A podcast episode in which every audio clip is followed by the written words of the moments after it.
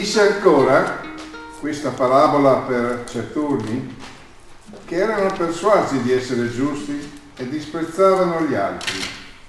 Due uomini salirono al tempio per pregare, uno era fariseo e l'altro repubblicano. Il fariseo, stando in piedi, pregava così dentro di sé. Oh Dio, ti ringrazio che io non sono come gli altri uomini, ladri, ingiusti, adulteri, neppure come questo pubblicano. Io digiuno due volte alla settimana, pago la decima su tutto quello che possiedo, ma il pubblicano se ne stava a distanza e non osava neppure alzare gli occhi al cielo, ma si batteva il petto dicendo, oh Dio, abbi pietà di me peccatore. Io vi dico che questo tornò a casa sua giustificato piuttosto che quello perché chiunque si innalza sarà abbassato, ma chi si abbassa sarà innalzato. Ah. Amen. Grazie Sergio.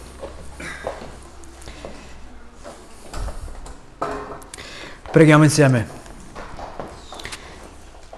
Caro Padre, ti ringraziamo per il privilegio di stare insieme oggi, di uh, adorare il nostro Signore, il nostro Dio misericordioso, Signore.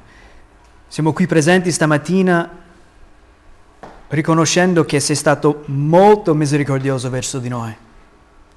Tante volte potevamo morire già nella nostra vita, in più abbiamo peccato tantissime volte e tu sei un santo Dio che giudica, che condanna, che è puro, santo, santo, santo, ma tu ci hai dato misericordia giorno dopo giorno e anche oggi, anche stamattina.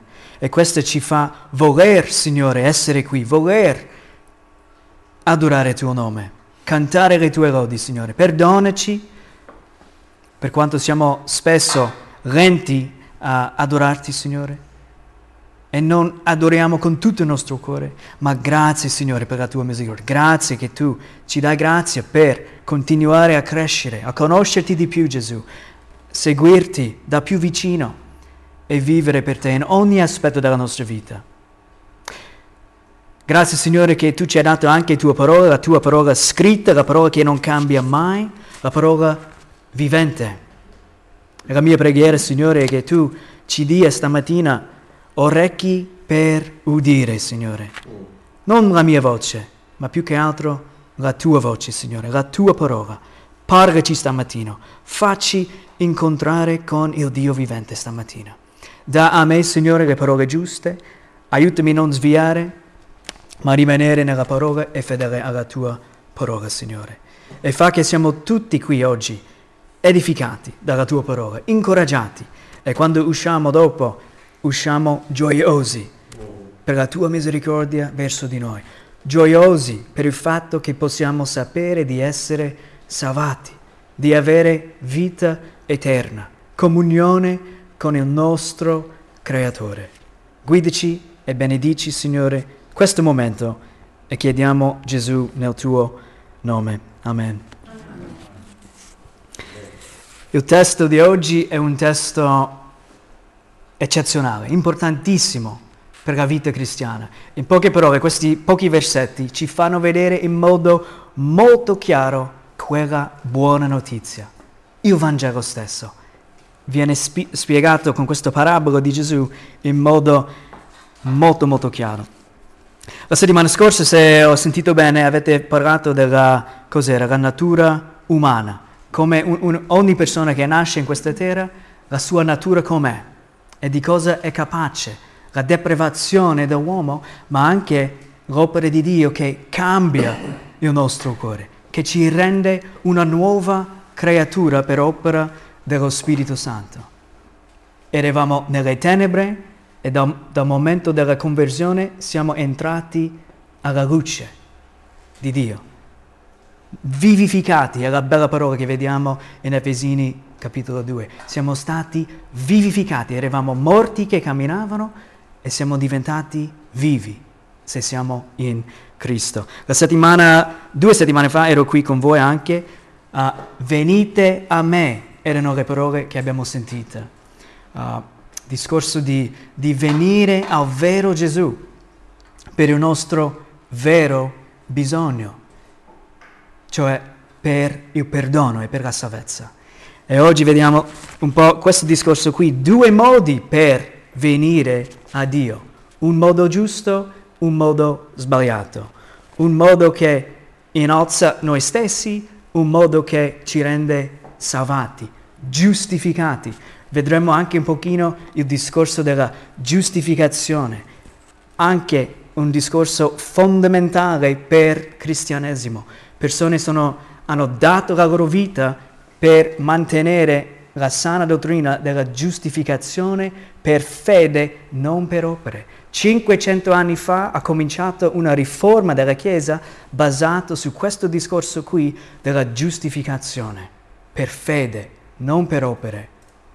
Molto importante i versetti che stiamo per vedere in più dettagli adesso. Quindi parabola ha già letto fratello Sergio, ci presenta due uh, uomini, due preghiere e anche due risultati. Adesso andiamo a scoprire un po' cosa sta succedendo. Ma bre- brevemente bisogna soltanto riconoscere uh, l'insegnamento di prima, un paragrafo prima. Gesù ha, fatto vedere di, uh, questo vedovo che insisteva per avere la sua giustizia a un giudice, come si può dire, um, non buono. Come? Iniquo. Ok, iniquo.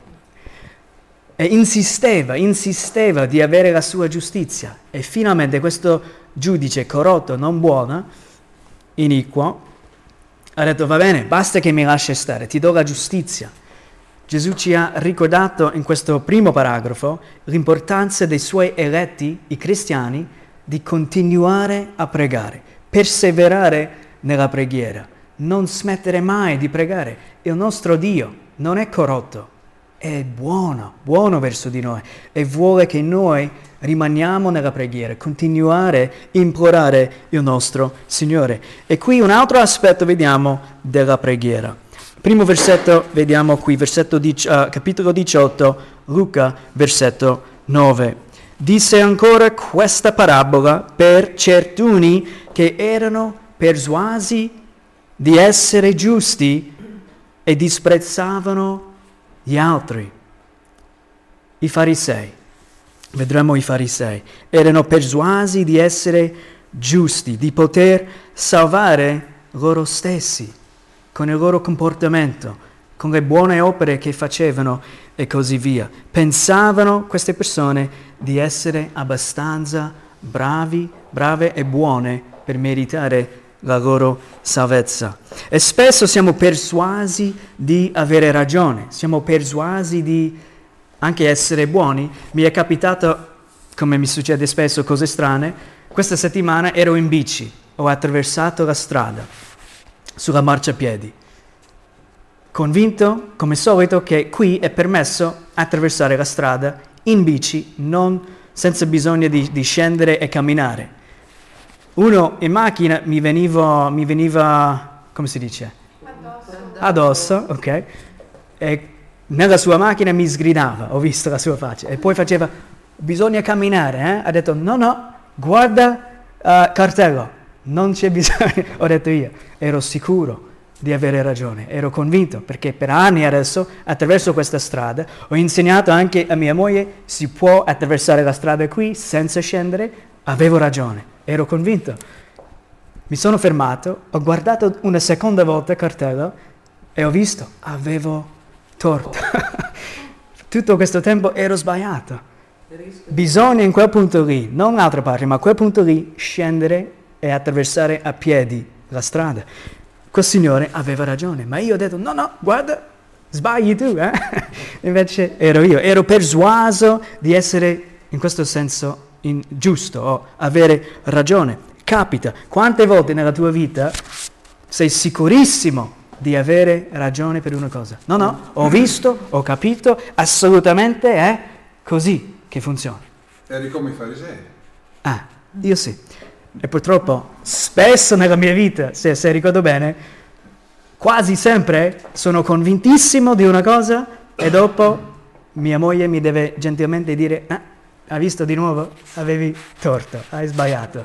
Capita spesso e se siete come me, almeno una volta ti è successo. A me forse più spesso, ma a tutti noi capita. Siamo sicurissimi di certe cose e poi ci troviamo di avere torto. Poi spesso sento le parole delle persone parlando della religione, di cristianesimo e mi dicono, ma io so nel mio cuore che questo è giusto. Io mi fido a me stesso, mi fido al mio cuore, seguo il mio cuore, non mi delude mai, seguo il mio cuore. Hollywood ci insegna di fare così, ciò che ti dice il tuo cuore bisogna fare. Cosa dice Dio per quanto riguarda seguire il tuo cuore? Leggo da Geremia 17, versetto 9. Se volete vedere dopo potete segnare, scrivere il riferimento. Geremia 17, 9 dice, il cuore è ingannevole. Quanto è ingannevole? Più di ogni altra cosa. Così è il tuo cuore, così è il mio cuore. Ingannevole più di ogni altra cosa e insanabilmente maligno. Chi potrà conoscerlo? Spesso pensiamo, devo soltanto seguire i miei sentimenti, il mio cuore. Gesù, eh, Dio ci afferma, non è una buona idea. Fidati alla verità, a Gesù stesso, alla parola di Dio che non cambia mai. Questo è ciò che dobbiamo fare. Uh, quindi questi erano persuasi di essere giusti. Capita a ognuno di noi ogni tanto nella vita. Ma il cristiano non si fida a se stesso, mai. Sappiamo già di cosa siamo capaci. Siamo stati già ingannati dal peccato, appunto che dovevamo venire a Cristo per la salvezza, vero? Non ci fidiamo a noi stessi, al nostro cuore, ci fidiamo alla Bibbia, ci fidiamo alla parola vivente di Dio, ci fidiamo a Cristo perché è la verità, l'unica verità. Cristo stesso è la via e la verità. Disprezzavano gli altri, vediamo, disprezzavano gli altri. Il frutto di essere così, persuasi di essere giusto, cioè persuaso di, di poter salvare te stesso, di essere alto, misurando te stesso, così, è che tu pensi male degli altri. I religiosi spesso sono così, fanno delle opere, seguono delle regole, non fanno altre cose e di conseguenza pensano di essere migliori di altri. Non hanno capito ancora il messaggio che vedremo oggi, la misericordia di Dio, la salvezza per grazia, la giustificazione per fede. Questi disprezzavano gli altri. Gesù ha visto e insegna questa parabola per insegnare una verità importantissima. Versetto 10. Due uomini salirono al Tempio, ecco i nostri due uomini, per pregare. Due uomini salirono al Tempio per pregare. Era normale andare salire nel Tempio per pregare, era un luogo sacro, un posto dove potevi andare a riflettere, andare a pregare, ma c'è da ricordare comunque Dio è onnipresente. Spesso ancora oggi il pensiero dei religiosi, anche cattolici, è se vuoi pregare bisogna entrare un luogo, un luogo sacro. Dio è onnipresente. Spesso Gesù pregava dove? In mezzo al campo, mentre camminava, mentre insegnava, mentre cacciava via anche demoni, pregava. La preghiera si fa ovunque ti trovi. Questa è la verità. Non c'è bisogno di entrare in un locale per pregare e sono sicuro ognuno di noi qui oggi già capisce, già sa questa realtà. Ma era normale comunque salire al Tempio per pregare. Uno era fariseo. Chi erano i farisei? Chi erano? Erano i leader religiosi del tempo di Gesù, sempre vestiti bene, educati, sembravano sempre da seguire, persone da imitare. Ma Gesù spesso doveva rimproverare i farisei. Lui parlava in modo duro ai farisei. Era gentile con i umili e disperati, Gesù, ma con i farisei parlava duramente perché dovevano essere rimproverati, erano ipocriti. Spesso Gesù dice, voi ipocriti. Così erano i religiosi, così erano i farisei. L'altro cos'era? Un pubblicano. Pubblicano. Gestiva, uh, accoglieva le tasse. Chi vuole avere amico che prende le tasse? Nessuno. Ho visto un film una volta, c'era uno che era guardia fi finanza. Si dice così, guardia finanza. E una volta ha scoperto che sua moglie non faceva giuste le tasse. Era così bravo, lui ha portato anche sua moglie in prigione. perché... Eh, e poi è una bella film, non mi ricordo qual era, però è un buon film comunque e cambia l'idea alla fine, aiuta anche il suo nuovo moglie a, a, a, fare cose ingiuste perché erano anche cose buone da fare. Comunque era un pubblicano, era una persona non gradita. Nessuno voleva venire a stare accanto a un pubblicano. Uh, non erano apprezzati. Persone che prendono le tasse, nessuno vuole, vero? Già in Italia si capisce molto bene, prendono la metà del stipendio uh, per le tasse, vero? Due uomini. Come pregavano? C'è molto da dire su come pregare, vedremo anche un attimo un buon consiglio per come pregare, ma qui ab- abbiamo insomma due modi di pregare che vediamo. Come pregavano al tempo di Gesù in questo periodo, qui abbiamo due esempi di come pregare. Vediamo il primo, il fariseo, versetto 11, stando in piedi, pregava così, dentro di sé, quindi non ad alta voce, ma dentro di sé, così pregava a Dio. Oh Dio, ti ringrazio che io non sono come gli altri uomini, ladri, ingiusti, adulteri, neppure come questo pubblicano. Io digiuno due volte alla settimana, pago la decima su tutto quello che possiedo.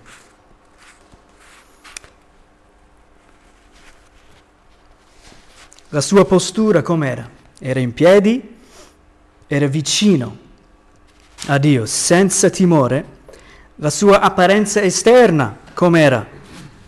Una umiltà falsa. Era umiltà falsa. Perché umiltà falsa? Ringraziava Dio. Ma per cosa? Per cosa ringraziava Dio? Sembra di essere umile. Ti ringrazio Dio. Non sta dicendo guarda Dio come sono, eh? Guarda, no, ti ringrazio Dio che io sono così. Ma lui si fidava a queste opere che nomina, questo è il punto. Invece di fidarsi a Dio misericordioso e riconoscere che lui ha bisogno di salvezza, è un peccatore come tutti, si fidava alle sue opere. Ti ringrazio Dio, io guarda faccio questo, faccio quest'altro, non sono come questi. Così sta dicendo questo fariseo al dire è sempre un bene vedere la legge di Dio, vedere i suoi comandamenti, la legge morale di Dio, i dieci comandamenti. Qua dice, lui dice che non è ingiusto, non è un ladro, ma allo stesso tempo qui lui sta rubando gloria da Dio. È un ladro, tutti sono ladri in un certo senso. E dice non è adultero, tutti sono adulteri. Gesù ha detto se tu desideri qualcuno che non è tua moglie o tuo marito, già hai commesso adulterio. Lui ha portato più difficile la legge da seguire. Lui ha rivelato che la legge ci dovrebbe portare a Cristo, disperati, cercando misericordia, cercando salvezza. Il pubblicano non ha visto bene, non ha visto chi è questo Dio a cui sta parlando, non ha capito ancora la santità di Dio. Nella Bibbia si vede solo una volta un, una, una, qualità di Dio ripetuto tre volte di fila.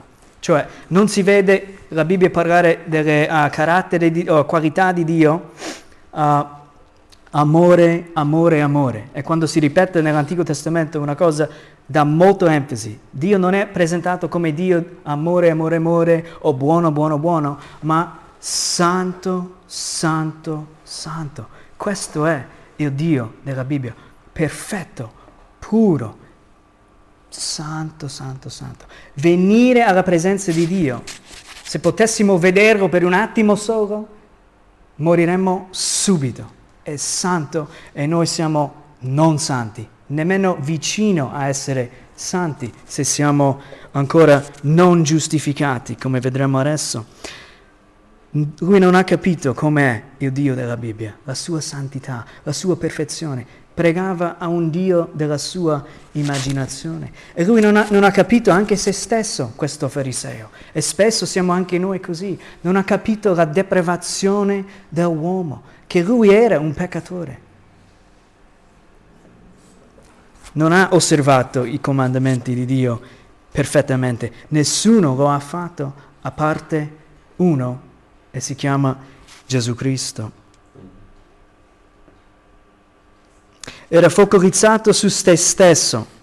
La sua realtà interna, umiltà falsa, voleva essere visto. I farisei, Gesù ha rivelato più di una volta che loro volevano essere visti dagli uomini, non da Dio facevano digiuno per essere visto dagli uomini, così pensano, ah, tu sei molto pio, molto bravo, wow, buono.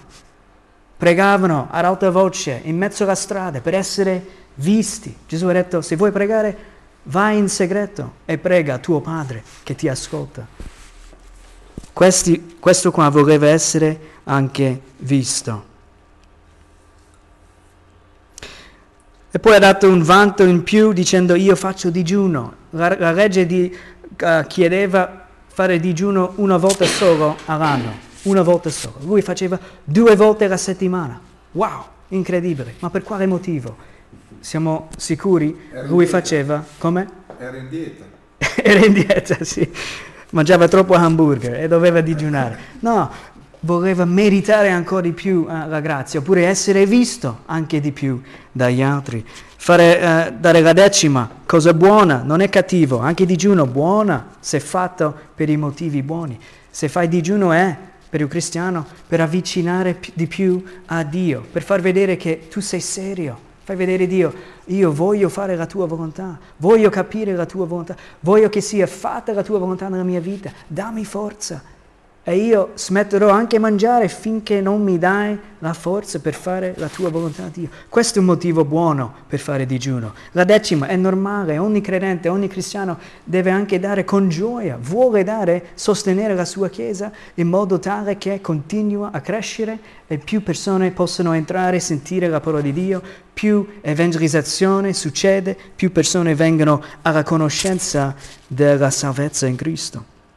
Versetto 13, ma il pubblicano, secondo uomo, il pubblicano, quello che nessuno vuole stare vicino al pubblicano, questo que- tipo qua, se ne stava a distanza. La sua postura era in piedi, ma lontano, gli occhi giù, non voleva nemmeno guardare su, aveva timore di Dio. Non osava neppure alzare gli occhi al cielo, ma si batteva il petto apparenze esterne era sconvolto, batte il petto, disperato, ha capito la sua situazione.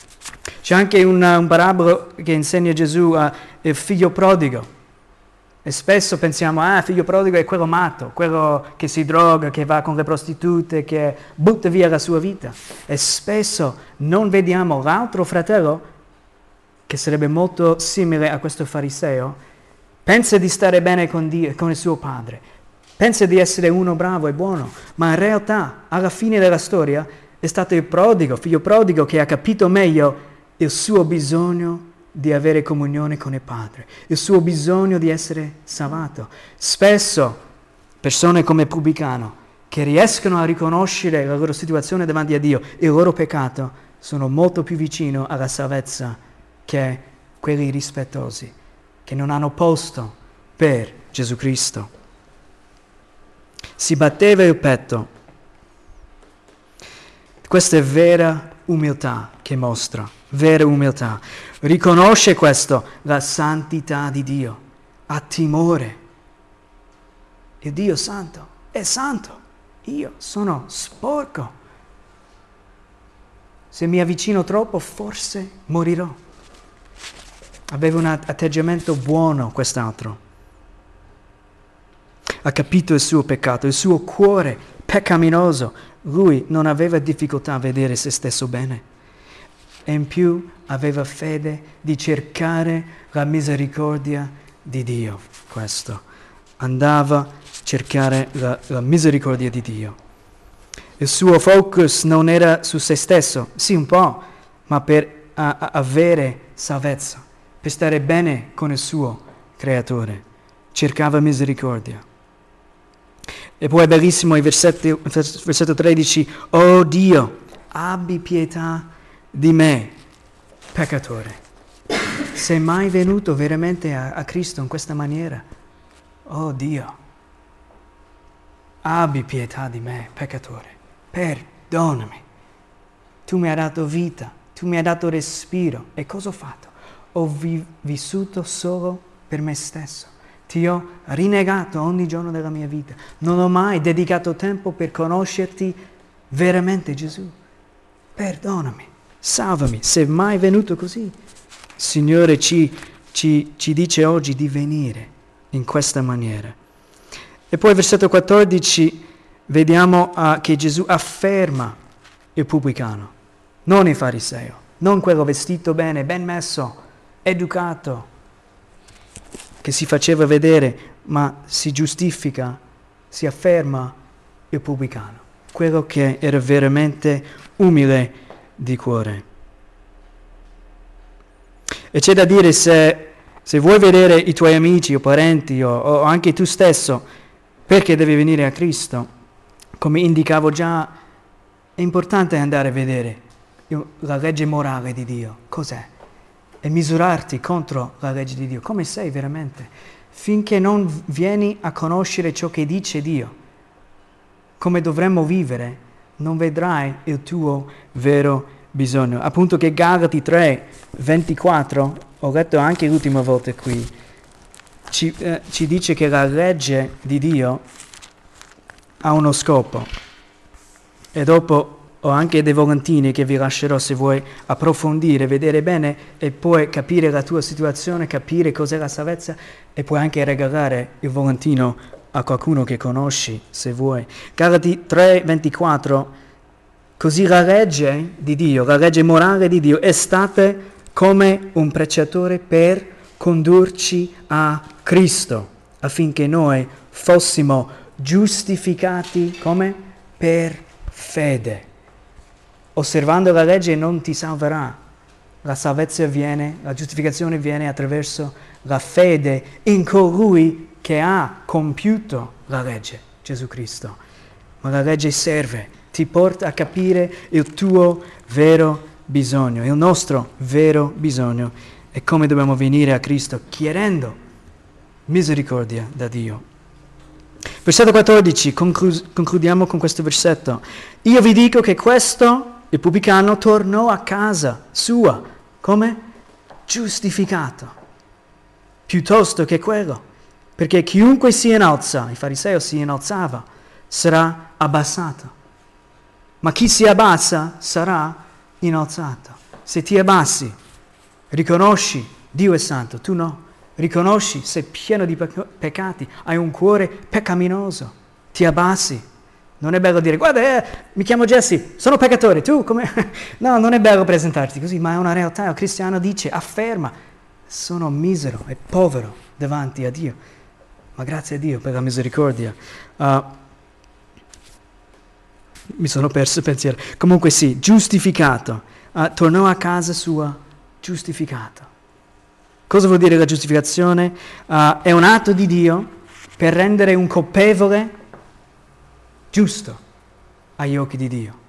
Davanti a Dio siamo colpevoli e Dio fa un atto cambiando la nostra disposizione, rendendoci agli suoi occhi puri, santi, giustificati. Succede durante il momento della conversione di una persona. Quando uno si ravvede e poi si fida a Cristo che ha compiuto tutto sulla croce, è morto al posto nostro sulla croce, In quel momento lì nasciamo in Dio. Davanti a Dio siamo adesso giustificati. Il famoso Lutero, Martin Lutero, diceva una, in latino una cosa bellissima, ma in poche parole diceva allo stesso tempo siamo santi e peccatori. Un santo è un cristiano perché è stato giustificato, è coperto della giustizia di Gesù Cristo. Ha ricevuto imputazione, ha ricevuto la santità di Gesù, la sua giustizia. Meritando la morte ha ricevuto questo. Siamo santi, nuove creature in Cristo e pecchiamo ancora, ma poi ci, ci pentiamo e continuiamo a camminare con Cristo, ma siamo come natura santi adesso, giustificati. È bellissimo, la cosa più importante forse del cristianesimo da capire, la giustificazione per fede. E concludiamo velocemente un paio di versetti, devo leggere per dare un po' di enfasi su questo discorso, cos'è giustificazione. Romani 4, da 2 a 5, parlando di uh, Abramo e come lui è stato giustificato, in che maniera? Attraverso le opere oppure la fede? Leggiamo questo. Poiché se Abramo fosse stato giustificato per le opere, egli avrebbe di che vantarsi, ma, noi, ma non davanti a Dio. Infatti chi dice che dice la scrittura? Abramo credette a Dio e ciò gli fu messo in conto come giustizia.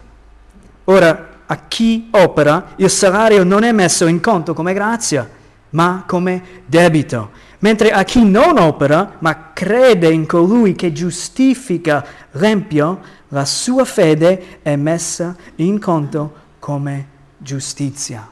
Versetti importantissimi per capire la giustificazione. Romani 5.1, giustificati dunque per fede. Abbiamo pace con Dio per mezzo di Gesù Cristo, nostro Signore. Giustificati per fede. Filippesi 3, 8 e 9. Dice così, l'Apostolo Paolo ancora. Anzi, a dire il vero, ha appena parlato di tutto il suo passato, quanto era un fariseo bravo, buono, facevo di tutto.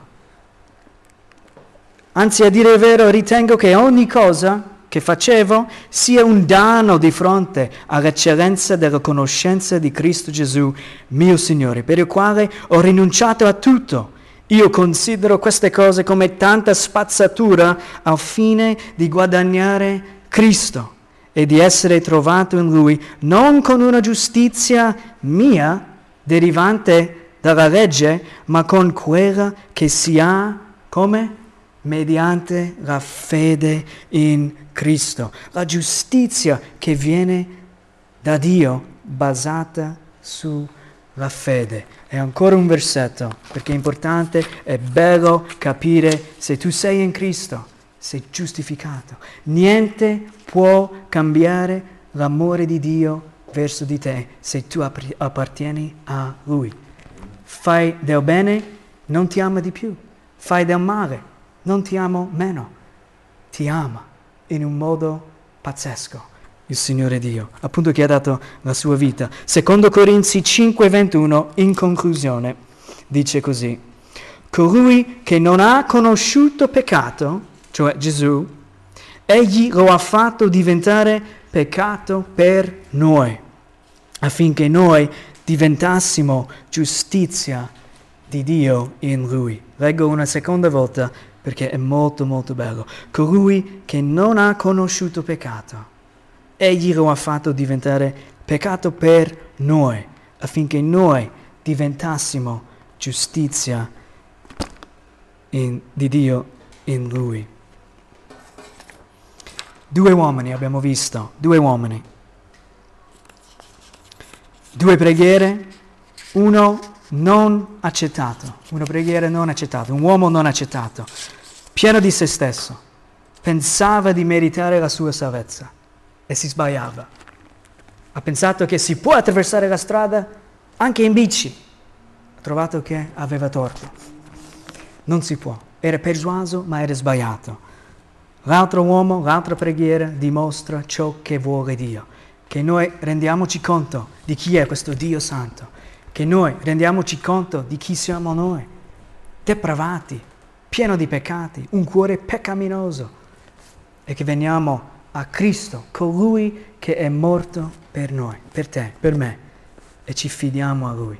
Ravvediamoci, abbandoniamo i peccati e abbracciamo per fede Gesù per essere giustificati. La cosa migliore della vita, essere giustificati. Quanti credenti hanno spento la loro vita per, perché hanno capito erano già giustificati, erano uccisi. Ah, ma mi vuoi uccidere? Ma sono già giustificato, sto bene con Dio, ho messo la fiducia in Cristo, non importa, e sono passati all'eternità con gioia, hanno ricevuto la corona. Per concludere, uh, stesso capitolo, Luca, capitolo 18, concludiamo con questa idea.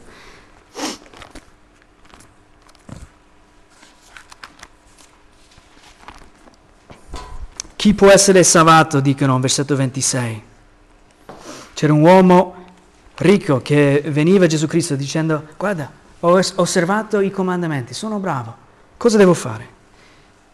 Gesù dice, ah, davvero, devi vendere le tue cose e seguirmi, diventare mio discepolo. Gesù ha detto è difficile entrare in paradiso perché l'uomo se n'è andato, non voleva lasciare le sue cose, era attaccato al mondo. Il suo Dio era le sue possessioni. Non voleva lasciare tutto per avere il Signore. Se n'è andato. Gesù ha detto è difficile essere ricco, difficile quando altre cose prendono il nostro cuore. E dice questo in versetto 26. Quelli che udirono dissero, a chi dunque può essere salvato? Se è così, è più facile per un cammello attraversare un, un ago che eh, chi può essere salvato? Hanno fatto una buona domanda e Gesù dice, ascoltate, le cose impossibili agli uomini, cioè salvare te stesso è impossibile, queste cose impossibili sono possibili a Dio. Dio ci dà misericordia. Dio ci salva. Siamo salvati per opera sua, per la gloria sua. Non possiamo vantarci. Uh, preghiamo insieme prima di venire a tavola del Signore. Signore, ti ringraziamo a tua parola che parla, Signore, tua parola vivente, la realtà che non possiamo salvare noi stessi. Forse per alcuni di noi è difficile accettare.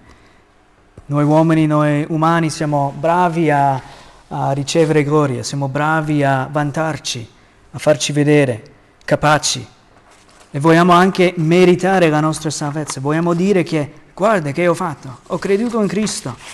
Ma tu, Signore, ci fai vedere in modo molto chiaro, nessuno può vantarsi. È impossibile per noi salvare noi stessi, ma ciò che per noi è impossibile, Signore, tu l'hai fatto. Ci dai misericordia. Dobbiamo soltanto abbassarci. Dobbiamo soltanto riconoscere la nostra situazione. Tu sei santo. Noi siamo rovinati, peccatori, ma Gesù è buono. Gesù è andato sulla croce per noi. Ha preso l'ira di Dio su di sé per noi. I nostri peccati su di sé. Grazie Gesù. Grazie. Perdonaci, Signore, per tutte quelle volte che eravamo sicuri di poter salvare noi stessi, pensavamo di stare bene con Dio forse e non eravamo alla conoscenza di come stanno le cose veramente. Eravamo come quel fariseo. Ognuno di noi qui, Signore, ha un po' di questo fariseo dentro di noi. Fa che non siamo più come un fariseo. Fa che viviamo come questo pubblicano, riconoscente e dando gloria a Dio, tornando a casa giustificati, perché ci siamo abbassati, abbiamo messo la fiducia in Cristo, che è buono, Signore.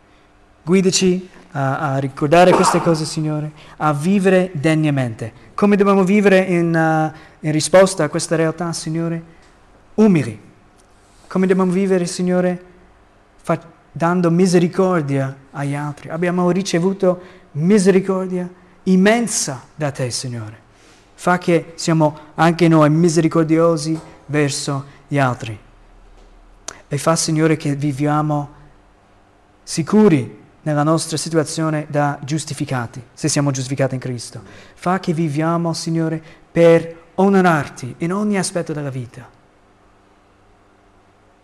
Con le nostre parole, con, nostre, con le cose che facciamo, Signore. Ogni ambiente della nostra vita vogliamo onorarti. Aiutaci, Signore, vivere così, vivere da veri discepoli, nella gioia del tuo Spirito Santo.